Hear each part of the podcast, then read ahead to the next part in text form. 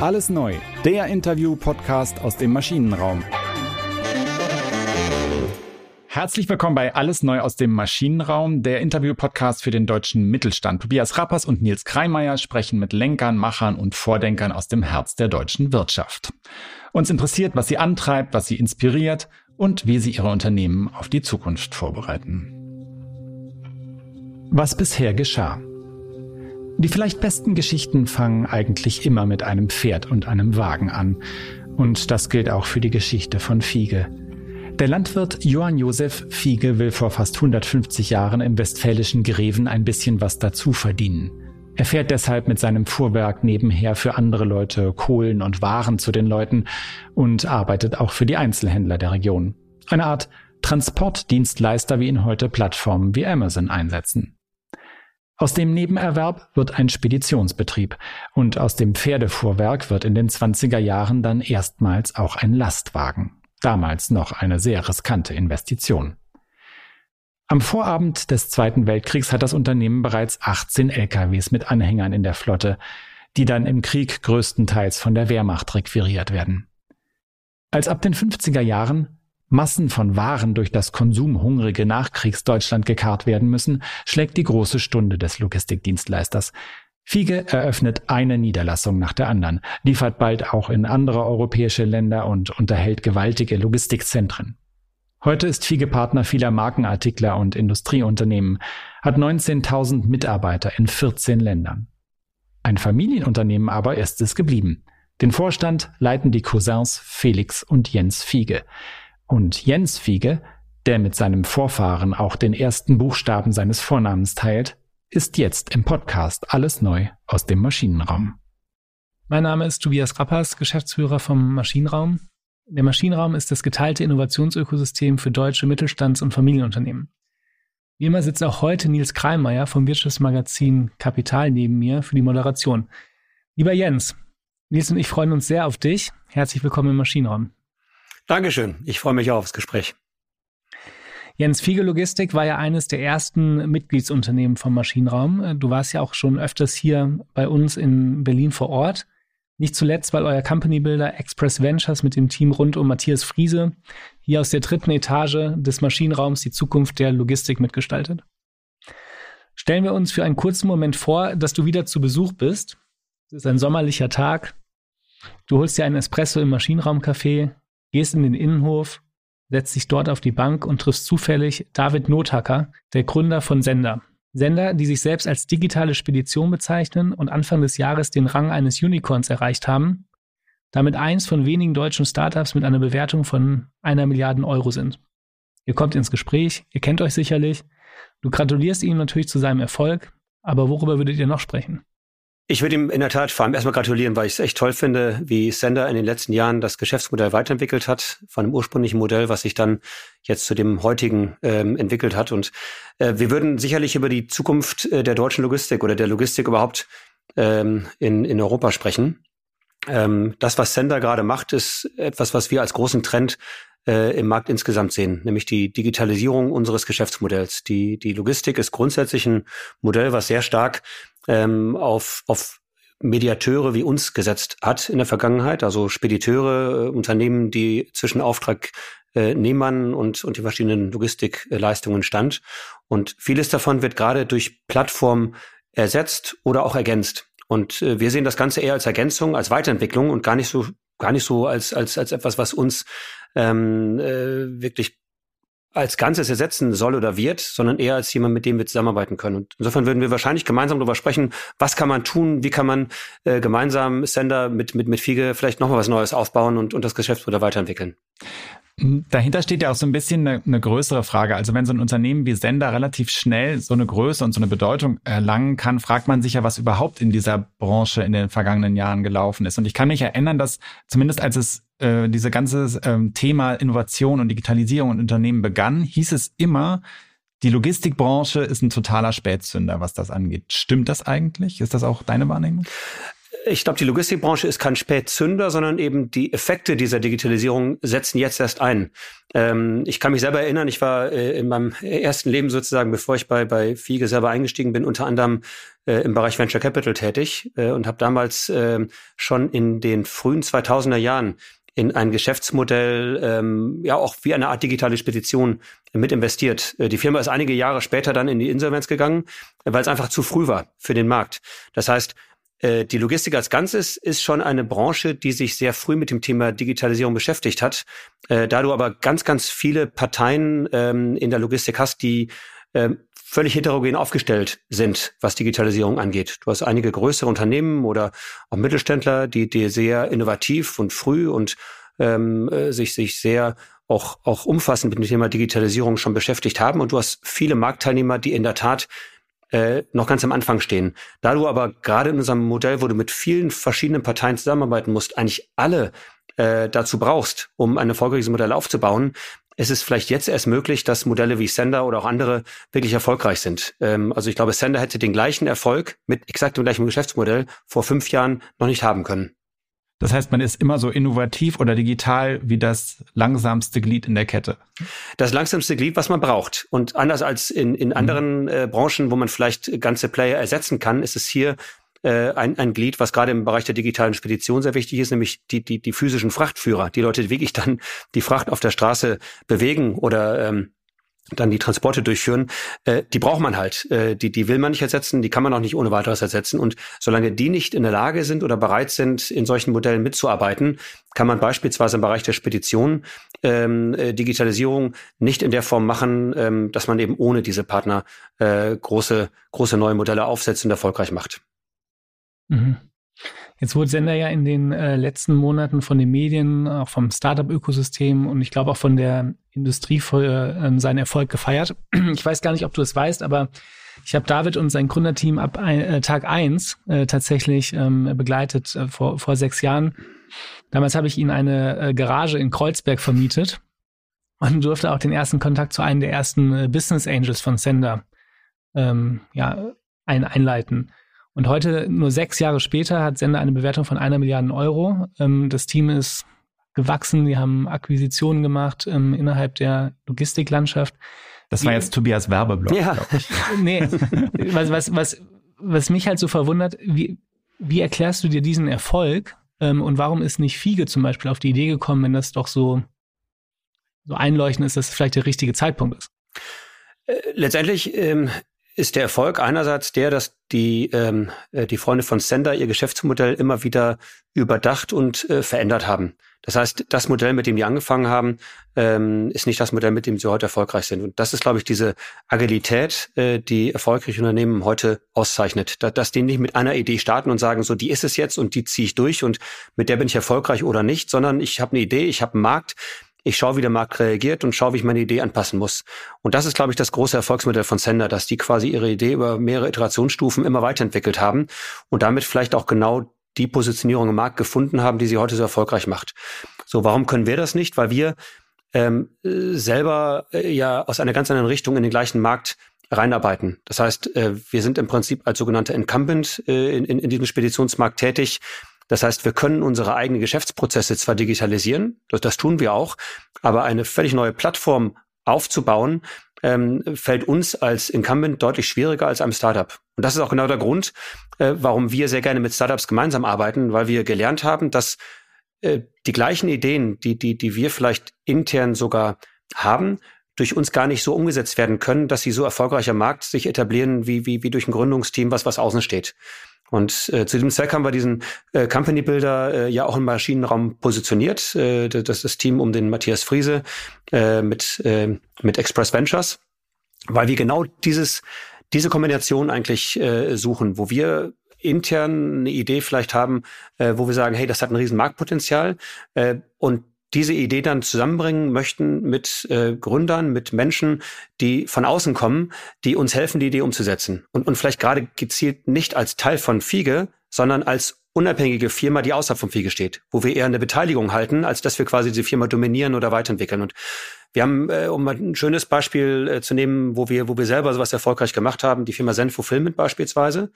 Ist eben auch eine Plattform, die äh, letztendlich ähm, äh, Lagerflächen und, und, und, und klassische Lagerlogistikleistungen vermittelt ähm, äh, für ganz äh, verschiedene Kunden, in der Regel ähm, E-Commerce-affine äh, Firmen, äh, meistens kleinere Unternehmen, äh, die ein ganz einfach zu nutzendes ähm, System dann haben, wo sie sich ähm, innerhalb von wenigen Tagen ähm, andocken können, teilweise wenige Stunden andocken können, äh, hochstandardisiert, ähm, mit sehr viel Transparenz, äh, was Kosten, was Preise angeht und, und insofern mit einem Rüstaufwand nahe Null.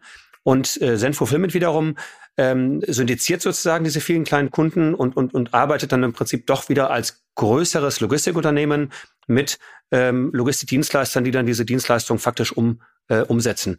So, also auch ein spannendes Modell, äh, wo man im Prinzip einen Markt ähm, angeht und, und einfängt, den so ein klassischer Logistikdienstleister so ohne weiteres gar nicht äh, angehen kann.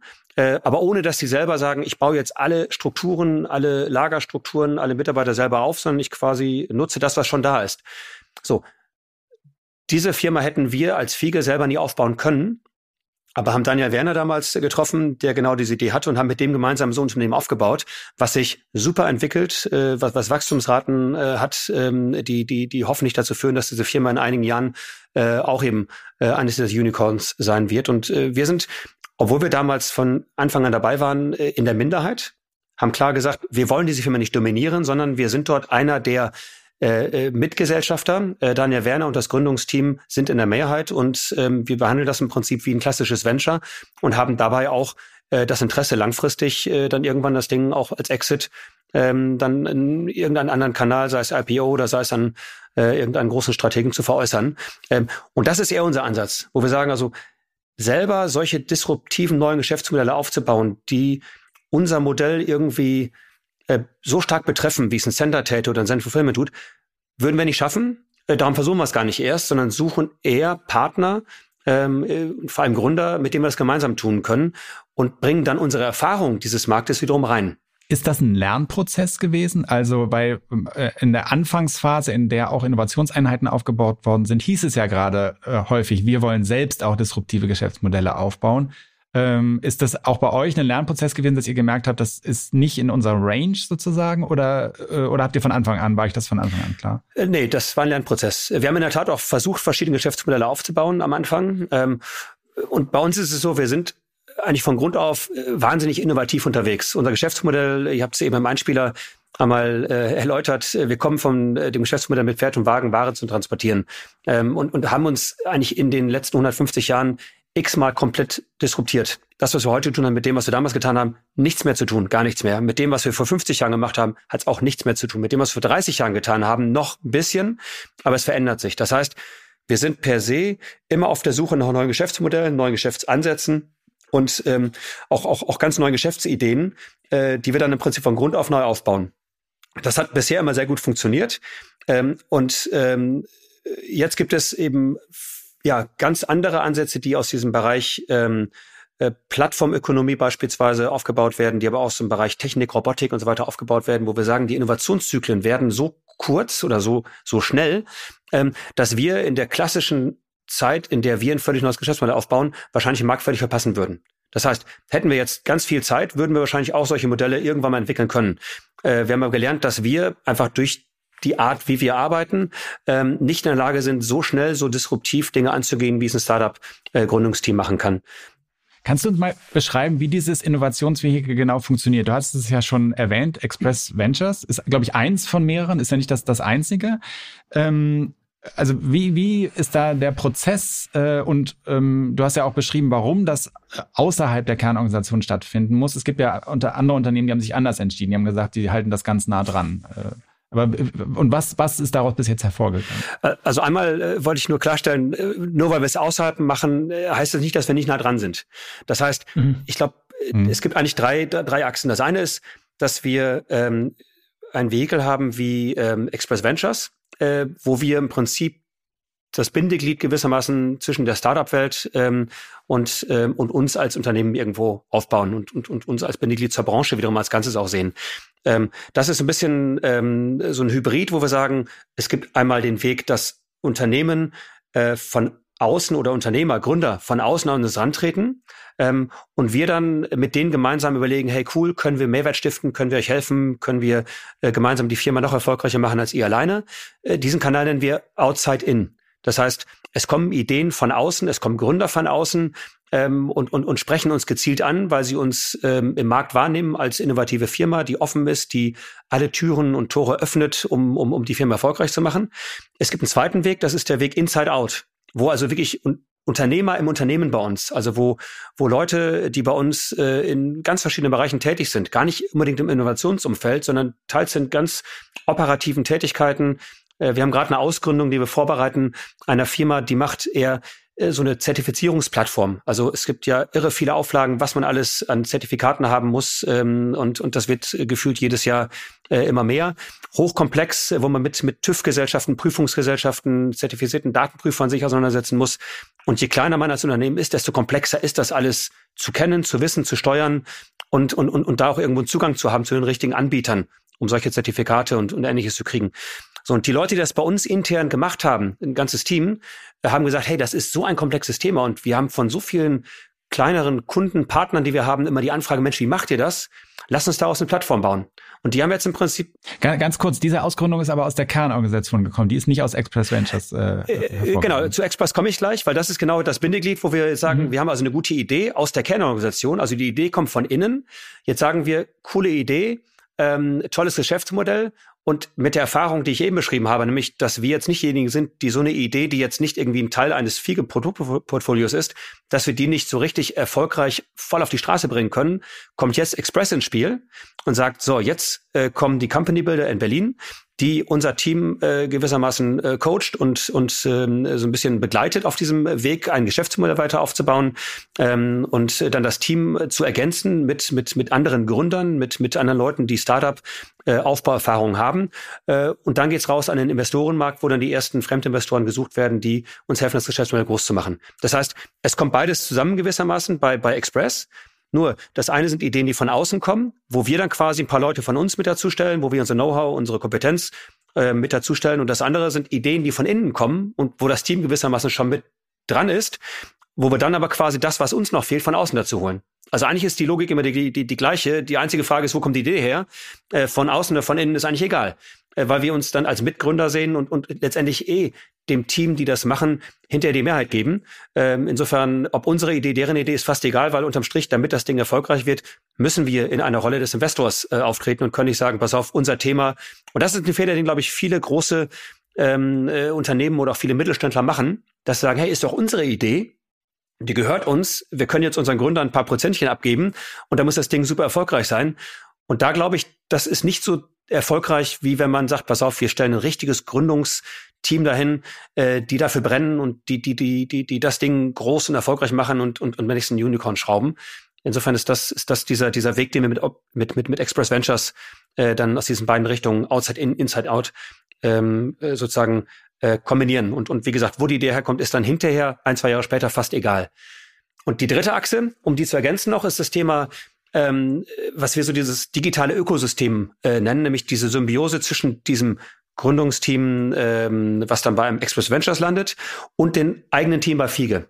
Wir, wir bauen ganz viele Schnittstellen ein, dass wir bei jeder Idee immer ja eine Mischung aus Mentoren, Coaches, Supporter, Fans in der klassischen Fiege-Organisation haben. Das heißt, wir schieben die Leute nicht irgendwo zu einem Express-Team und sagen, macht das mal, sondern wir sind nah dran, wir, wir, wir, bauen dort ganz gezielt Brücken, damit diese Gründer, ob von innen oder von außen, Zugang haben zu den Leuten äh, innerhalb von FIGE, die für sie relevant sind. Das können also Leute sein, die mit Kunden zu tun haben, das können Leute, die technische Erfahrung haben, die mit Fördertechnik und äh, Robotics zu tun haben. Das heißt, äh, wir geben immer alles quasi als Unternehmen mit rein und, und legen sehr großen Wert darauf, dass jede Firma gewissermaßen einen mindestens direkten äh, Ansprechpartner hat, der eben nicht im Innovationsumfeld per se tätig ist.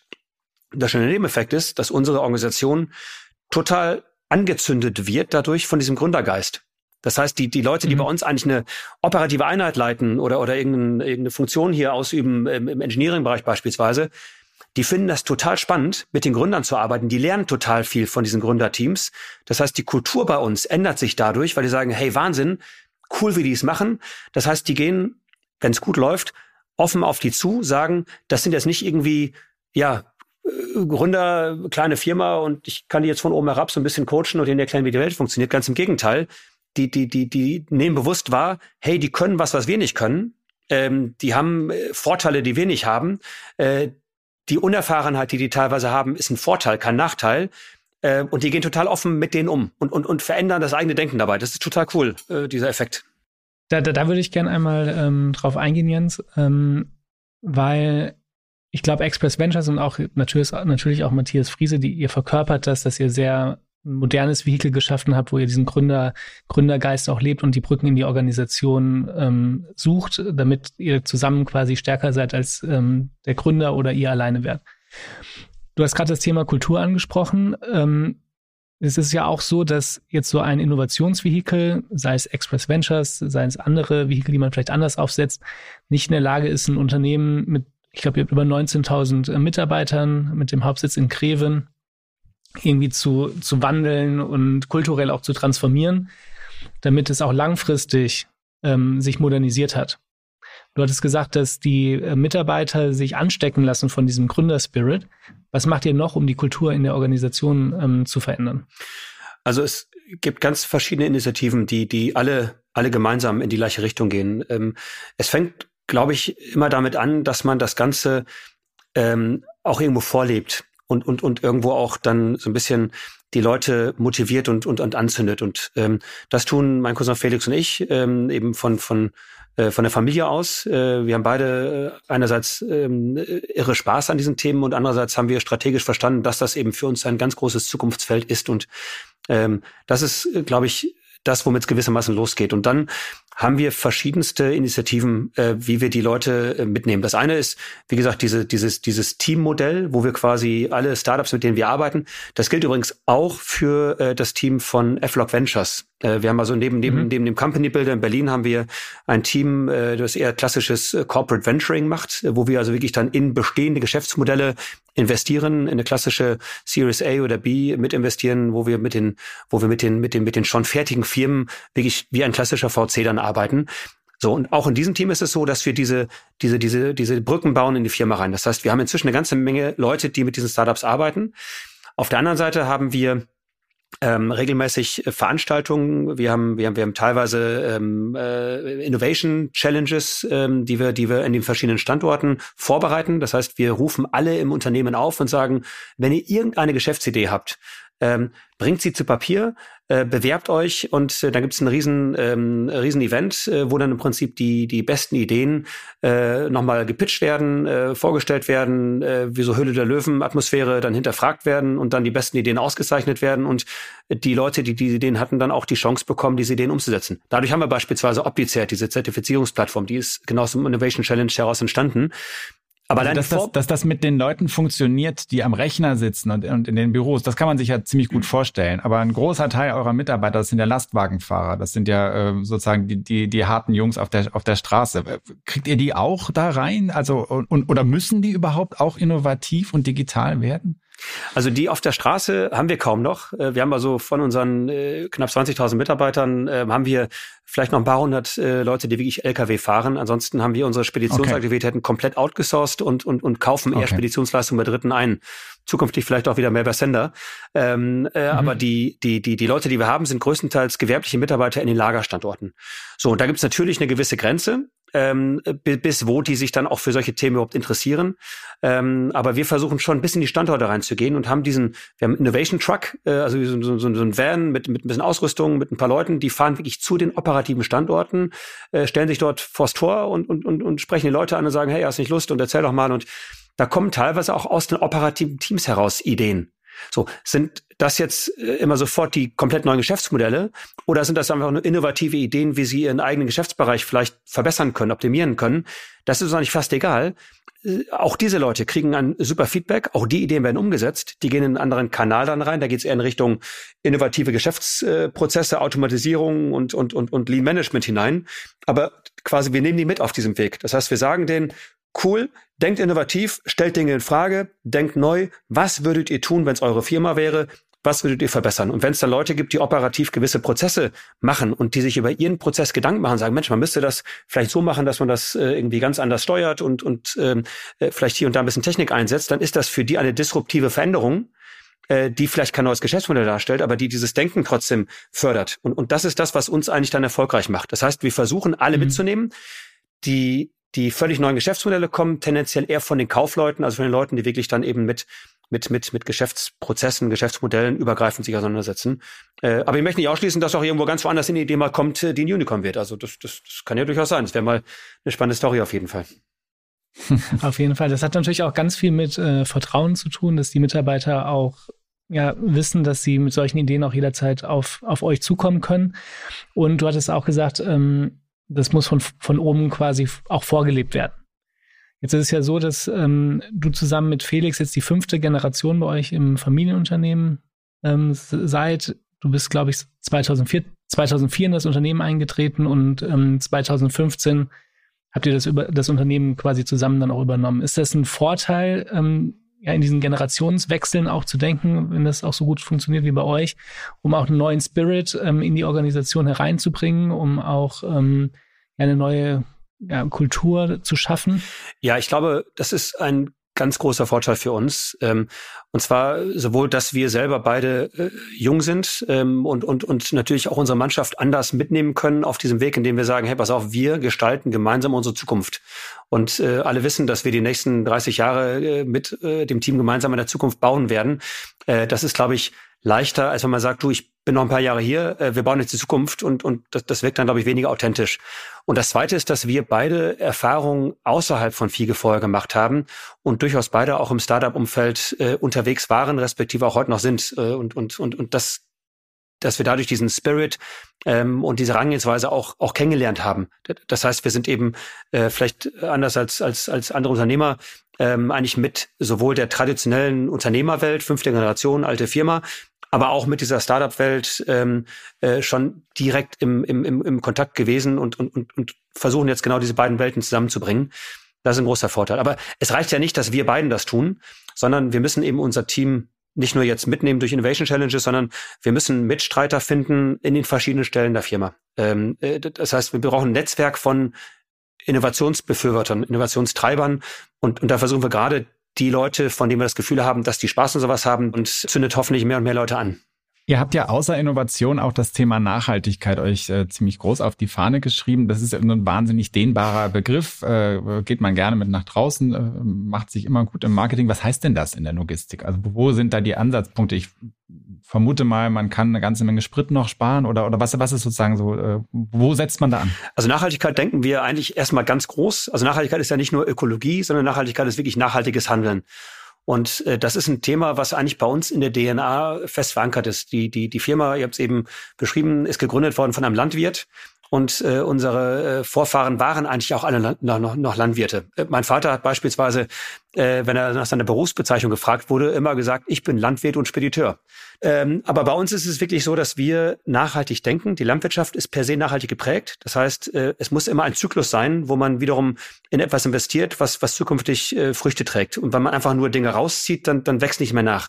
Das heißt, das ist immer so ein Grundgedanke, der da ist. Und ähm, insofern das Thema Naturverbundenheit und, und, und Nachhaltigkeit für die Umwelt ist eines, was, was schon lange besteht. Ähm, wir haben im Jahre 1992 mal den Begriff Ökologistik geprägt und schützen äh, lassen. Das war zu einer Zeit, wo Ökologistik etwas war, wo wir uns so ein Stück weit hinter, oder nicht hinter, sondern wo wir uns mit verstecken mussten, weil unsere Kunden gesagt haben, Ökologistik hört sich total teuer an. Das möchten wir nicht. Äh, das ist euer Privatvergnügen, aber bitte äh, macht nicht die Logistik deshalb teurer, weil ihr im ökologisch nachhaltig denken wollt. Und spannenderweise ist das Gegenteil der Fall, weil Ökologie und Ökonomie ist überhaupt kein Gegensatz. Ganz im Gegenteil. Das, was Ressourcen kostet, kostet Geld. Kann, kannst du mal ein konkretes Beispiel nennen? Also wo, wo sich das festmachen lässt? Also ganz profan, ähm, jeder eingesparte Verkehr äh, ist ökologisch nachhaltig äh, ist aber auch ökonomisch nachhaltig. Das heißt, unser Grundgeschäftsmodell in den, in den 90er Jahren äh, fußt darauf, dass wir so wenig Verkehre wie möglich machen. Das heißt, durch die Bündelung von Verkehren in größeren Logistikzentren. Ähm, also im Prinzip muss man sich vorstellen, ähm, äh, im klassischen Handel ist es so, ähm, äh, wenn jede Filiale von jedem Lieferanten direkt beliefert wird, hat man im Prinzip bei zehn Filialen und zehn Lieferanten 100 Verkehre. Das heißt, 100 Lkw fahren im Prinzip durch die Gegend, um jeden äh, dieser Filialisten dann entsprechend zu versorgen. Durch eine zentralisierte Logistik, und das war die Idee in den 90er Jahren damals, dass man sagt, das Ganze wird gebündelt an einem zentralen Standort, hat man zehn Anlieferungen an eine Stelle und von dort zehn gebündelte Lieferungen zu den jeweiligen Filialen. Das heißt, ich mache aus 100 Verkehren, mache ich äh, 20. Ähm, und das ist im Prinzip gelebte Nachhaltigkeit. Das spart irre Geld das spart irre Ressourcen und äh, das Ganze ist im Prinzip insofern kein Gegensatz, sondern das ist wirklich dann dieses Thema Ökologie und Ökonomie im Einklang. Wenn man jetzt nach vorne schaut, äh, in Richtung äh, ja, Ö Ökologie erstmal nur, ähm, sind Themen wie ähm, zukünftige neue Transportstrukturen. Ähm, du sagtest eben weniger Sprit. Ja, das, das ist, das machen eh schon alle. Äh, das Thema ist eher, wie kriegt man äh, statt Sprit vielleicht ganz andere Antriebssysteme. Wir reden gerade mit, mit, mit Herstellern vom Wasserstoff-Lkw und, und versuchen dort ähm, erste äh, Piloten hier in Deutschland jetzt einzusetzen. In der Schweiz gibt es schon einige, aber gerade in Deutschland Piloten einzusetzen, wo man eben Wasserstoff-Lkw auf der Langstrecke einsetzt, weil Elektromobilität mit Batterien ist für den Güterschwerverkehr in der Langstrecke theoretisch derzeit noch überhaupt nicht vorstellbar, äh, weil man eben so viel Batterie mit sich rumschleppen würde, dass es im Prinzip in keinem Verhältnis zu einer Stunde. All das macht aber auch Sinn, weil es jetzt gar nicht so wahnsinnig teuer ist, sondern weil es in der Tat einfach ein anderes Denken ist, was aber langfristig sich zumindest auszahlen wird. Und insofern ist das für uns etwas, was wir aus Überzeugung tun. Okay, äh, verstanden. Vielleicht mal äh, ansetzend an diesem Punkt mit äh, sozialer Nachhaltigkeit. Wir haben ja ein sehr wildes Jahr hinter uns äh, mit dem Jahr 2020, Corona-Pandemie. Und ähm, auch ihr und euer Unternehmen seid da so ein bisschen in die Schlagzeilen geraten. Es gab ja diesen Auftrag des Bundesgesundheitsministeriums für die Lieferung von Schutzmasken, der offenbar ohne Ausschreibung vergeben worden ist. Das hat dann auch zu recht kritischer, negativer Presse geführt. Wie geht man in so einer Situation mit sowas um? Das war ja für alle Unternehmen damals eine, eine äh, Ausnahmesituation. Wie, wie, wie geht man damit um, wenn man plötzlich in der ersten Reihe der Öffentlichkeit steht? Ist äh, für uns total ungewohnt und, und hat sich auch irgendwo komisch angefühlt, äh, weil wir eigentlich als Logistiker äh, im Verborgenen arbeiten. Äh, und wir sagen immer scherzhaft, äh, wie wichtig Logistik ist, merkt man erst, wenn irgendwas nicht funktioniert. Ähm, und äh, das ist insofern äh, nicht normal für uns in der ersten Reihe zu stehen oder, oder dass das Thema Logistik überhaupt in der, in der Öffentlichkeit, in der Presse gespiegelt wird. Äh, es war damals ja so, dass wir in der Tat äh, mit unseren Strukturen, mit dem, was wir äh, als Logistiker können, ähm, geholfen haben. Ähm, und und ähm, wir mussten uns trotzdem äh, gut aufstellen, um, um diesem ganzen den Anfragen, dem Interesse der Öffentlichkeit gewappnet zu sein ähm, und, und andererseits dann äh, letztendlich gerade im Nachgang, das ist spannend dabei, im Nachgang diesem Druck auch gewappnet zu sein, weil äh, während das ganze Projekt lief, äh, war das im Prinzip etwas, was ein bisschen begleitet wurde. Jetzt, wo das Projekt eigentlich weitestgehend äh, beendet ist, ähm, wird gewissermaßen dann äh, so ein bisschen nachge, nachgearbeitet und, und, und halt so nachgetreten. Und ähm, da, da sind wir jetzt äh, für etwas, was eigentlich vor einem Jahr passiert ist, äh, plötzlich immer wieder in der Presse wo wir uns auch die Frage stellen, warum passiert das eigentlich? Hat das eigentlich mit uns zu tun oder sind wir eigentlich nur irgendwo ein, ein, ein Baustein in, in irgendwas, was eine politische äh, Motivation hat? Ähm, insofern ist es schon spannend, das zu erleben. Äh, also sowas mal aus erster aus erster Hand gewissermaßen so ein bisschen mitzukriegen, wie auch so Prozesse sind und, und wie auch Dinge dargestellt werden und wie sie wirklich waren und äh, was dann später daraus gemacht wird und, und wer was wo daraus macht. Äh, das mal so live zu erleben, ist hochgradig spannend. Ähm, äh, möchten wir aber eigentlich nicht gerne häufiger haben. Also das ist ein, so ein Ausflug in die, in die Öffentlichkeit gewesen. Wir sind jetzt froh, wieder im Verborgenen zu arbeiten. Okay, äh, wir haben wie bei jedem äh, Gast in diesem Podcast noch äh, drei Fragen zum Abschluss vorbereitet, äh, die Tobias dir jetzt stellen wird. Hier sind ja einige Familienunternehmen im Maschinenraum, von Horsch angefangen aus dem Landwirtschaftsbereich, ähm, Krone, die die Schlepper herstellen, äh, Paul Nutzfahrzeuge, die Wasserstoff, ähm, LKWs herstellen. Das heißt, ähm, es ist auch eine Quelle von viel Inspiration ähm, für, für euch, auch als Unternehmen und natürlich auch für dich als Unternehmer. Gibt es äh, Vorbilder und Vordenker, an denen du dich orientierst, um auch Inspiration zu holen im Privaten? Inspiration hole ich mir vor allem aus Gesprächen mit Menschen, die kreativ sind. Also ich, ich mag es total, äh, das ist das Schöne in Berlin und gerade auch im Umfeld Maschinenraum. Man lernt Leute kennen, die einfach mal Querdenken. Die, die, die Dinge, also Querdenken hat jetzt einen schlechten Beigeschmack inzwischen bekommen durch Corona, aber also die wirklich Querdenken im klassischen Sinne, die Dinge in Frage stellen, die Geschäftsmodelle in Frage stellen. Und, und, und das finde ich total inspirierend. Ähm, Reisen, äh, wie nach Berlin, Reisen nach Asien, wo auch ganz viele Leute komplett neue Dinge auf die Beine stellen. Das, das, das, das nimmt einen irgendwo gedanklich mit, das inspiriert mich, ähm, das macht einen auch demütig. Und, und wie gesagt, wenn man den Leuten auf Augenhöhe begegnet und sagt, die können was, was wir nicht können, Und, und die haben eine coole Idee, nicht äh, obwohl sie unerfahren sind, sondern weil sie unerfahren sind in dem, was, was wir gerade tun.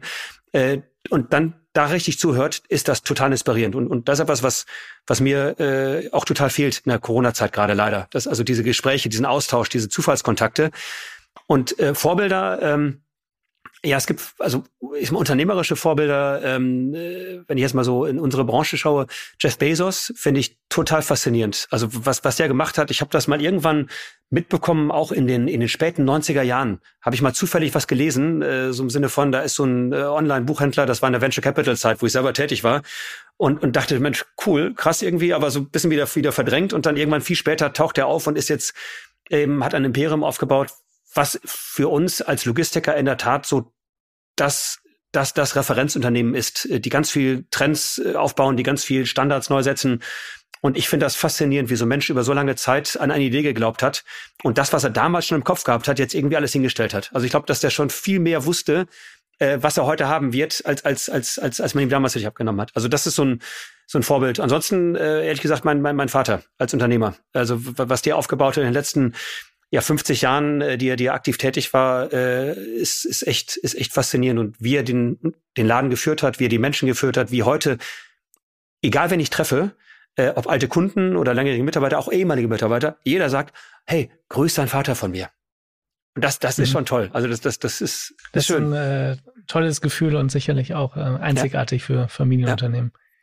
Ja. Ähm, die zweite Frage, was lernst du heute, was du heute noch nicht kannst? Ähm, was ich noch nicht lerne, aber gerne lernen würde, ist äh, Fliegen. Das ist etwas, was ich mir schon längere Zeit vorgenommen habe und äh, 2021 ist das Jahr, wo ich mir selber sage, jetzt muss es mal anpacken.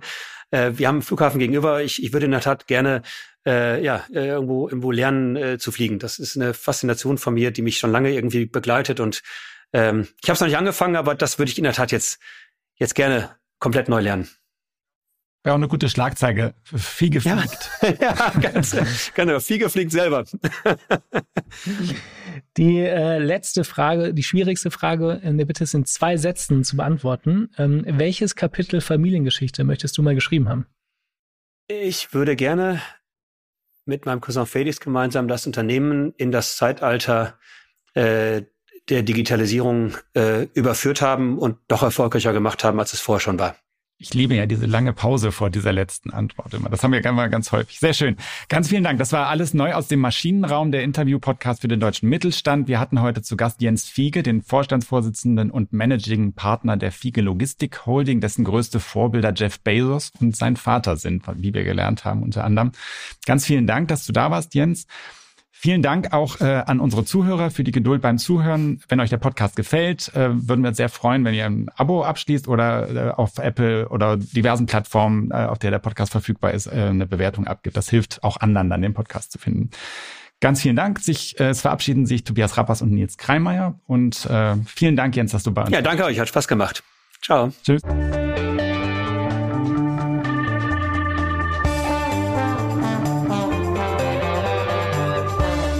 Alles neu, der Interview-Podcast aus dem Maschinenraum.